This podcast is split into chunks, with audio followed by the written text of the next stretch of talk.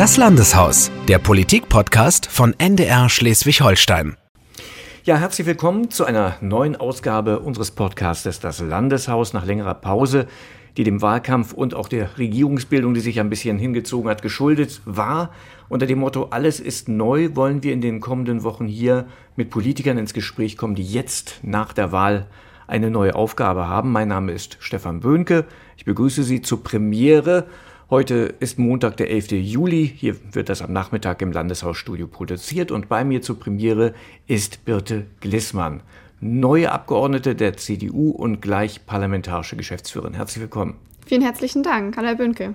29 Jahre jung und schon in dieser Funktion parlamentarische Geschäftsführerin. Und was macht so ein parlamentarischer Geschäftsführer eigentlich? Der parlamentarische Geschäftsführer oder neu äh, Geschäftsführerin organisiert, organisiert den Fraktionsalltag, ähm, also sorgt dafür, ähm, dass wir Anträge einreichen, dass die Redner äh, zum richtigen Zeitpunkt am Rednerpult stehen, dass alle ein Büro haben, ähm, stimme mich mit den anderen Fraktionen ab, damit der äh, Parlamentsalltag auch äh, weiterläuft, damit wir nicht bis in die Nacht tagen zum Beispiel.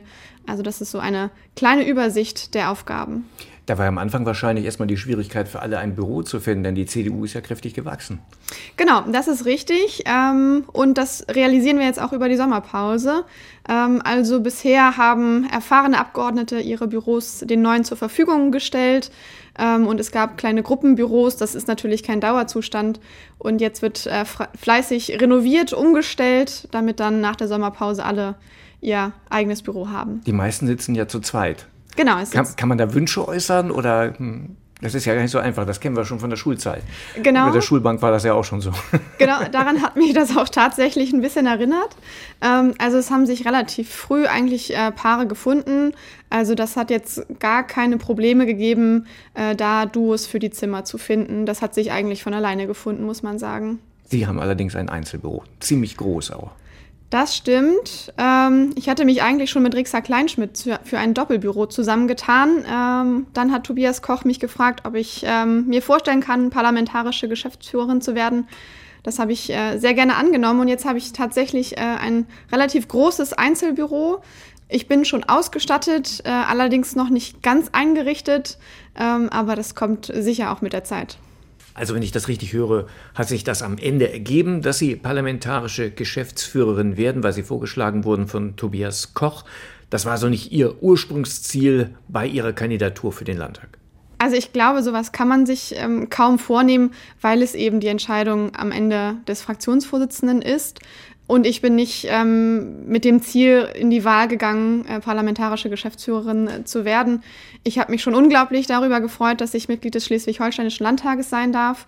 Ähm, und äh, alles andere hat sich dann tatsächlich äh, in den folgenden Wochen äh, gefügt und ergeben. Und äh, über die neue Herausforderung freue ich mich natürlich auch sehr. Es ist eine große Aufgabe.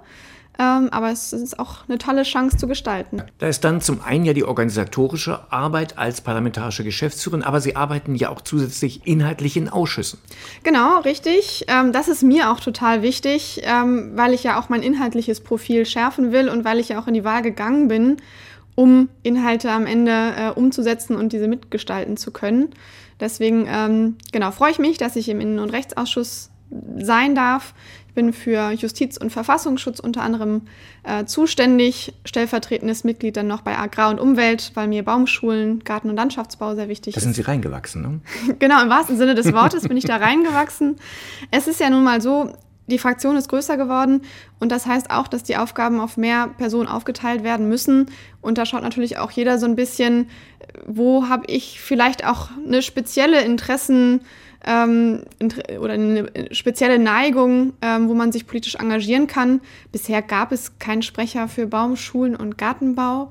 Ähm, aber wie gesagt, ich bin da. Reingewachsen müssen wir mal erklären, genau. genau. Ihre Eltern hatten einen entsprechenden Betrieb. Ne? Genau. Meine Eltern und mittlerweile meine Schwester haben äh, einen Baumschulbetrieb und der Kreis Pinneberg ist ja bekannt als ähm, größtes Baumschulgebiet Europas, mhm. manche sagen sogar der Welt. Deswegen ist es bei mir vor Ort auch einfach ein wichtiges Thema. Und da gibt es auch tatsächlich was für die Politik zu tun? Ja, da gibt es tatsächlich äh, was zu tun. Vor dem Hintergrund Naturschutzrecht zum Beispiel, also welche Gehölze werden jetzt eigentlich gepflanzt, ähm, vor dem Hintergrund des Klimawandels. Auch ähm, Nachfolgefragen sind in dem Bereich nicht ohne. Ähm, also das ist tatsächlich auch für die Politik interessant. Sie haben sich viel für Politik interessiert. Wenn man ansieht, wie viele Funktionen Sie derzeit haben, frage ich mich, gibt es eigentlich noch Zeit für Hobbys, die nichts mit Politik zu tun haben? Zum Glück ja. Äh, die ist mir auch wirklich wichtig. Zur Wahrheit gehört aber auch unglaublich vieles das nicht. Ähm, also ich mache sehr gerne Sport. Dafür war in der Verga oder jetzt in den letzten Tagen, Wochen nicht ganz so viel Zeit. Das muss sich wieder ändern. Ähm, aber für Freunde und Familie muss Zeit sein. Ähm, aber es erfordert auch äh, eine gute Terminstrukturierung. Wie sieht denn jetzt so ein Tag aus als parlamentarische Geschäftsführerin? Ich ähm, stehe morgen auf und tatsächlich ist es mir dann wichtig, mit meinem Mann gemeinsam zu frühstücken, ähm, damit wir auch ein bisschen Zeit zu zweit haben. Dann mache ich mich auf den Weg nach Kiel. Ähm, hier bekomme ich dann erstmal ähm, meine Post vorgelegt und stimme mich mit meiner persönlichen Referentin ab. Wie viel Uhr ist das schon? Jetzt war ich so um 10 immer hier. Also, das geht ja noch. Äh, genau, das war relativ entspannt. Äh, nachher, wenn die Sitzungen kommen, wird es früher. Aber jetzt in der Sommerpause ist es ja auch hier im Haus relativ ruhig, das muss stimmt. man sagen. Ja. Ähm, deswegen geht das ganz gut und dann ist der Tag voll mit E-Mails, ähm, Post, Telefonaten oder Terminen. Ähm, und dann geht es, je nachdem, ob ich Abendtermine in Kiel habe oder nicht, mehr oder weniger früh oder spät zurück in die Heimat. Ich habe Ihre politischen Ämter schon angesprochen. Ich zähle mal ein paar auf. Ich glaube, es ist bestimmt nicht vollständig. Landesvorsitzende der Jungen Union, Mitgliederbeauftragter der CDU hier im Land, Mitglied des CDU-Bundesvorstandes, Kreistagsfraktionsmitglied im Kreis Pinneberg. Muss man als Frau in der CDU so viele Ämter übernehmen, weil es so wenig Frauen in der CDU gibt? Nein, das überhaupt gar nicht. Letztendlich habe ich die ganzen Ämter, weil mir Politik unglaublich viel Spaß macht. Zur Wahrheit gehört aber auch, dass jetzt natürlich äh, durch das neue Amt der parlamentarischen Geschäftsführerin ich mir auch Gedanken machen muss, wie ich künftig ähm, meine Zeit organisiere und welches Ehrenamt ich noch wie ausfüllen kann. Ähm, beispielsweise das Kreistagsmandat. Ähm, da habe ich bis, also schon jetzt entschieden, dass ich bei der Kommunalwahl nächstes Jahr nicht wieder antreten werde. Das ist ja auch unheimlich arbeitsintensiv. Ne? Also genau. das wissen, glaube ich, viele gar nicht, wie viel mhm. Freizeit da auch geopfert wird in der Kommunalpolitik. Absolut richtig. Ähm, und ich mache nichts ähm, halbherzig oder nur um dabei zu sein, sondern wenn dann auch richtig. Ähm, und da muss ich jetzt für mich auch einfach Prioritäten setzen und sagen, das Kreistagsmandat, ich schaffe es so nicht mehr, gerade wenn Kreistagssitzung auch während der Plenumswoche ist. Das lässt sich dann schwer für mich vereinbaren und das finde ich dann auch nur fair gegenüber der Kreistagsfraktion, wenn man dann sagt, okay, nächstes Jahr kandidiere ich nicht wieder. Ist ja noch entsprechend Zeit, auch bis zur Kommunalwahl. Aber an den anderen Ämtern wollen Sie festhalten, auch Landesvorsitzende Junge Union im Bundesvorstand CDU, was ich alles aufgezählt habe. Genau, darüber mache ich mir jetzt äh, über die Sommerpause mal Gedanken und dann, dann schaue ich mal weiter. Auch wenn Sie das eben so ein bisschen weggewischt haben, als ich dachte, muss man so viele Ämter haben, weil es so wenig Frauen bei der CDU gibt. Es gibt doch schon ein gewisses Frauenproblem, gerade auch äh, bei der Jungen Union. Und da hören wir uns nochmal einen Ausschnitt an vom Deutschlandtag der Jungen Union in Kiel. Ich glaube, es war 2018. Legendär. Das stimmt. Der geschäftsführende Bundesvorstand der Jungen Union, schön männlich, aber 50 Prozent des Volkes fehlen. Und ich sage Ihnen, Frauen bereichern das Leben. Nicht nur im privaten, auch im politischen. Keine Angst, Sie wissen gar nicht, Sie wissen gar nicht, was Ihnen entgeht. Ja, Angela Merkel war das 2018. Hima an, Sie waren auch mit dabei in der Ostseehalle. Ja, tatsächlich. Äh, ich war Teil des Tagungspräsidiums. Äh, also ich saß sogar vorne neben ihr. Ähm, werde ich nie vergessen, den Deutschlandtag hier zu Hause gehabt zu haben. Was haben Sie hinterher zu ihr gesagt? Gut gesagt, oder? nee, wir hatten äh, nicht mehr die Möglichkeit, uns darüber auszutauschen, aber sie hat ja absolut recht. Mhm. Ähm, also ja, wir haben sowohl in der CDU als auch in der Jungen Union viel zu wenig Frauen. Ähm, unser Anspruch muss es sein, da auch die Gesellschaft wiederzuspiegeln. Das tun wir nicht. Ähm, ich bin froh, dass wir in der Jungen Union Schleswig-Holstein das Problem nicht haben, was damals der Bundesvorstand hatte. Der hat es aber immer noch. Also ich habe mir das mal den Geschäftsführenden Bundesvorstand angeguckt, es ist immer noch eine Jungen Union. Ja, da ist immer noch äh, der Großteil männlich, das stimmt. Äh, Im Landesvorstand sind wir ta tatsächlich paritätisch und das jetzt auch schon seit vier Jahren. Und da bin ich wirklich stolz drauf, aber das passiert eben auch nicht von alleine, sondern das ist wirklich viel Arbeit. Und ähm, das liegt an uns allen in der Partei und in der Jungen Union, das auch zu verändern. Wir müssen da sensibler werden. Wird es Frauen immer noch schwer gemacht in der Jungen Union der CDU? Also ich kann für die CDU und die Junge Union Schleswig-Holstein sprechen. Und hier erlebe ich das persönlich nicht, dass es äh, Frauen schwer gemacht wird. Und ich bekomme das auch nicht bei jungen Frauen gespiegelt, die bei uns Mitglied werden. Wir arbeiten eher ähm, noch aktiv daran, die viel mehr zu unterstützen. Und wenn es mal, und das gibt es, keine Frage, gibt es überall, wenn es blöde Sprüche gibt, wenn es Unsicherheiten gibt, dass wir da jetzt einfach feste Ansprechpartner haben und sagen, ey, das geht so nicht ähm, oder wir helfen dir und führen ein Gespräch oder was auch immer. Sie haben mal einen blöden Spruch öffentlich gemacht. Können Sie das nochmal schildern? Ja, genau. Ähm, ich war in einer ähm, Telefonkonferenz. Äh, ich war auf dem Weg von äh, Kiel nach Hause und am Ende wollte, wollten dann die Teilnehmer der Telefon, die waren dann videotechnisch zugeschaltet, ähm, eine, ein Gruppenfoto machen, ein Screenshot. Und dann habe ich gesagt, naja, ich kann nicht, ich bin ja nur telefonisch dabei, mhm. ich sitze im Auto. Und einer der Teilnehmer sagte dann, ich könne doch anhalten und mich auf die Motorhaube legen äh, für das gemeinsame Foto. Ja.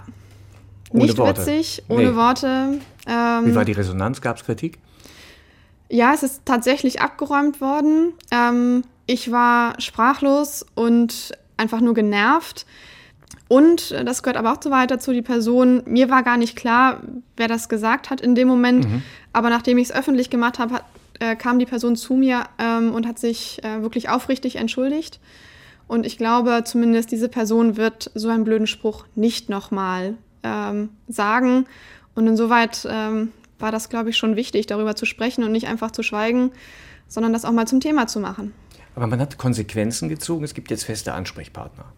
Genau, das ist richtig. Wir haben uns überlegt, was äh, können wir machen. Ähm, wir haben jetzt zwei Vertrauenspersonen ähm, und bei Veranstaltungen haben wir auch solche Vertrauenspersonen, die jetzt gar nicht besonders auftreten oder gekennzeichnet sind oder so, sondern einfach nur, dass allen im Vorfeld klar ist, wenn was ist, ob ich, äh, weiß ich nicht, Bauchschmerzen habe oder ich habe einen blöden Spruch bekommen oder ich weiß eigentlich gar nicht, wie das hier alles funktioniert, weil ich ganz neu bin, dann sind eben diese Vertrauenspersonen dafür da, ähm, gerade junge, unerfahrene und auch weibliche Mitglieder mitzunehmen, an die Hand zu nehmen, Unterstützung zu bieten. Gibt es das nur in der Jungen Union oder auch in der CDU? Das gibt es äh, nur in der Jungen Union. Sie sind auch Mitgliederbeauftragte der CDU. Auch die, die CDU hat auch ein Frauenproblem. Was kann man da ändern? Was muss man da ändern? Ja, ich glaube, da ist in der CDU Schleswig-Holstein zum Glück auch schon einiges passiert, wenn wir uns die paritätische Liste anschauen oder auch den Landesvorstand. Ähm, aber auch da glaube ich, dass wir noch eine gezieltere Ansprache von Frauen brauchen, gerade auch vor dem Hintergrund der Kommunalwahl kommendes Jahr. Da müssen wir auch den Kreis- und Ortsverbänden Unterstützung leisten, damit auch die möglichst viele Frauen aufstellen und vor Ort unterstützen können, weil davon von leben wir. Und das ist natürlich auch ein Bild der CDU nach außen. Wie sieht eigentlich meine CDU vor Ort aus? Mhm. Was hat Sie denn eigentlich mal zur CDU gebracht und davor ja zur Jungen Union? Ich glaube, beide Eintritte liegen so gerade mal ein Jahr auseinander, wenn ich das richtig gesehen habe. Genau, das ist richtig. Ähm, ich hatte, war damals in der Schule im Physikunterricht und meine erste politische Diskussion, an die ich mich erinnere, war zum Thema Kernkraft. Wie das in der Schule so ist, äh, hat die Lehrerin uns eingeteilt, äh, pro oder contra. Ich habe damals contra diskutieren müssen, habe aber gemerkt, dass meine Auffassung damals eine andere war. Aber das war so das erste Mal, dass ich mich wirklich ähm, ja, mit einer, politischen Frage intensiver beschäftigt habe und mir das Diskutieren Spaß gemacht hat. Und dann bin ich über ähm, einen Freund damals in die Junge Union gekommen und ähm, ja, kleben geblieben. Haben sich andere Parteien noch, auch noch angesehen? Nee, tatsächlich gar nicht. Ähm, da war, also ich bin mit meinem damaligen Freund eingetreten, weil wir gesagt haben, ach, eigentlich ist unsere Überzeugung ja klar. Ähm, und jetzt gucken wir mal so in den Verein, wie das so da drin aussieht. Und haben sich das so vorgestellt? Ja, wir sind, glaube ich, ohne Vorstellung reingegangen, aber wir sind super aufgenommen worden. Ähm, sehr offen, freundschaftlich, ähm, nette Menschen und äh, auch coole Aktionen, muss ich sagen. Das hat schon. Die Junge Union gemacht. ist nach wie vor die größte politische Jugendorganisation in Deutschland. Genau, ähm, das ist so. Wir haben zwar leider mit äh, etwas sinkenden Mitgliederzahlen zu kämpfen, Aber wir sind nach wie vor noch äh, die mitgliederstärkste Jugendorganisation, genau. Und wenn wir auf das Diskussionsthema nochmal schauen, was Sie damals in der Schule gehabt haben, die Kernenergie, Sie mussten kontra argumentieren, obwohl Sie eigentlich gemerkt haben, Sie sind dafür. Wie sieht es denn heute aus? Ein paar Kernkraftwerke sind noch im Betrieb. Wir haben eine Energiekrise. Wie ist da denn jetzt Ihre Position? Ja, in Schleswig-Holstein muss man ja sagen. Da, da geht es nicht genau, mehr, das ist es, klar. So, in, mhm. um Schleswig-Holstein geht es nicht. Ich glaube aber in der jetzigen angespannten Situation, in der wir sind, müssen wir auch über Kernkraft wieder diskutieren. Heißt nicht wieder anschalten oder langfristig äh, sagen wir, wir setzen auf Kernkraft, aber ich glaube, übergangsweise zur Sicherung äh, unseres Energiebedarfs kann Kernkraft jetzt Teil der Lösung sein. Das heißt, die Dinger, die noch im Betrieb sind, die sollten erstmal weiterlaufen. Ich glaube, man muss es ähm, wirklich diskutieren, ja. Sie haben nicht nur politisch Karriere gemacht, sondern auch beruflich. Sie sind Volljuristin, haben zum Schluss gearbeitet als Staatsanwältin. Ist das für Sie so eine Art Rückzugsort, falls es mal mit der Politik nicht funktioniert, dass man sagt, na Gott sei Dank, ich habe auch noch einen beruflichen Background, wo ich hingehen kann?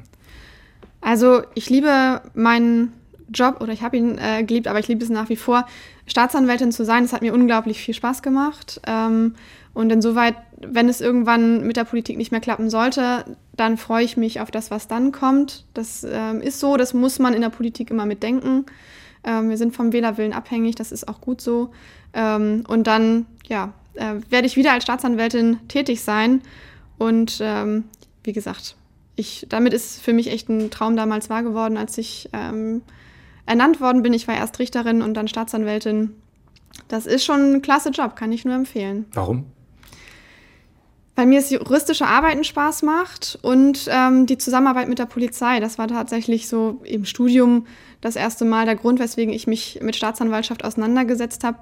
Ähm, da spielt das wahre Leben. Ähm, da erlebt man kuriose Dinge, traurige Dinge, ähm, aber ja, die spannendsten Geschichten schreibt nun mal das Leben und äh, das erlebt man bei der Staatsanwaltschaft hautnah mit.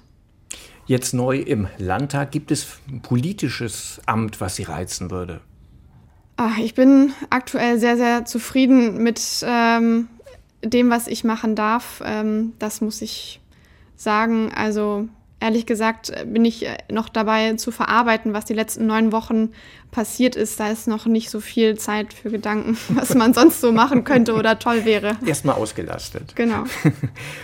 Äh, ich weiß nicht, wie es Ihnen ging am Wahlamt habe ich gedacht, es gibt in jedem Fall Schwarz-Gelb, oder? Ja, so äh, sicher war das für mich nicht. Ähm, also für mich war Schwarz-Grün schon länger eine Option, über die es sich lohnt nachzudenken. Gerade vor dem Hintergrund, wenn man sieht, was für große Herausforderungen haben wir, nicht nur Klimawandel, jetzt auch Energie, gerade in Schleswig-Holstein.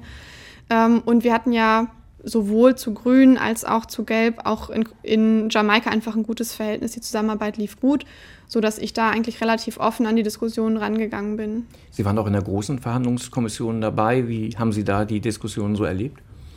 Sehr angenehm. Also es war immer auf Augenhöhe ähm, und konstruktiv. Also es ist nie mal, also nie irgendwie persönlich oder blöd geworden, sondern es waren sich alle auch der Verantwortung bewusst ähm, und uns hat der Wille geeint, dass man das ähm, auch zusammen gestaltet. Die richtige Arbeit beginnt aber jetzt auch. Der politische Alltag wird beginnen nach der Sommerpause. Was glauben Sie, wo könnten da denn nochmal Knackpunkte auch auf dieses Bündnis warten?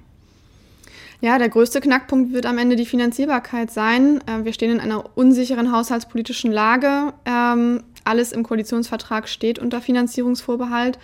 Und das wird, äh, glaube ich, für uns, ich sag mal, in der Koalition die größte Herausforderung zu gucken, wie finanzieren wir das und wo setzen wir Prioritäten, was geht, was geht am Ende nicht.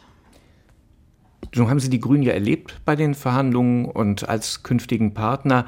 Was kann eigentlich die CDU von den Grünen lernen und umgekehrt? Also ich glaube, vor einiger Zeit hätte ich Ihnen noch gesagt, äh, die inhaltliche Diskussion könnte die Partei lernen und dann hatten wir unseren Programmparteitag. Ja, den Sie mit moderiert haben. genau. Und seitdem, äh, glaube ich, äh, können sich da andere ähm, eine Scheibe bei uns abschneiden. Aber als CDU können wir das eine oder andere Mal vielleicht auch ein bisschen freier diskutieren.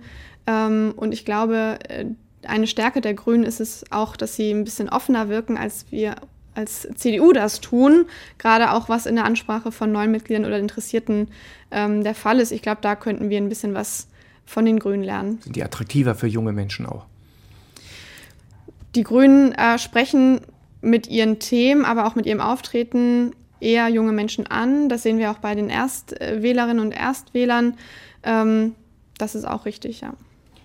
Aber Sie haben den Parteitag, den äh, Programmparteitag angesprochen. Der war auch bei uns ja schon Thema hier im Podcast. Wir haben den damals ja auch verfolgt. Ich glaube, bis tief in die Nacht hinein äh, hat sich die CDU sehr diskussionsfreudig gezeigt. Lag das vielleicht auch an dem digitalen Format, haben wir uns damals gefragt?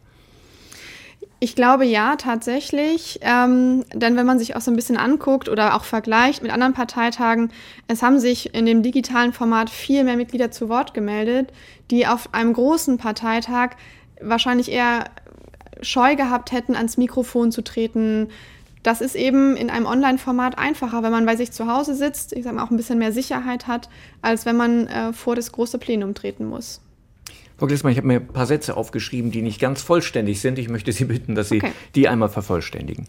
Als neue Abgeordnete möchte ich dafür sorgen, dass unsere Polizei digitaler ausgestattet wird. Steht ja auch im Koalitionsvertrag. Das ist richtig. Der größte Erfolg für die CDU bei den Koalitionsverhandlungen ist aus meiner Sicht.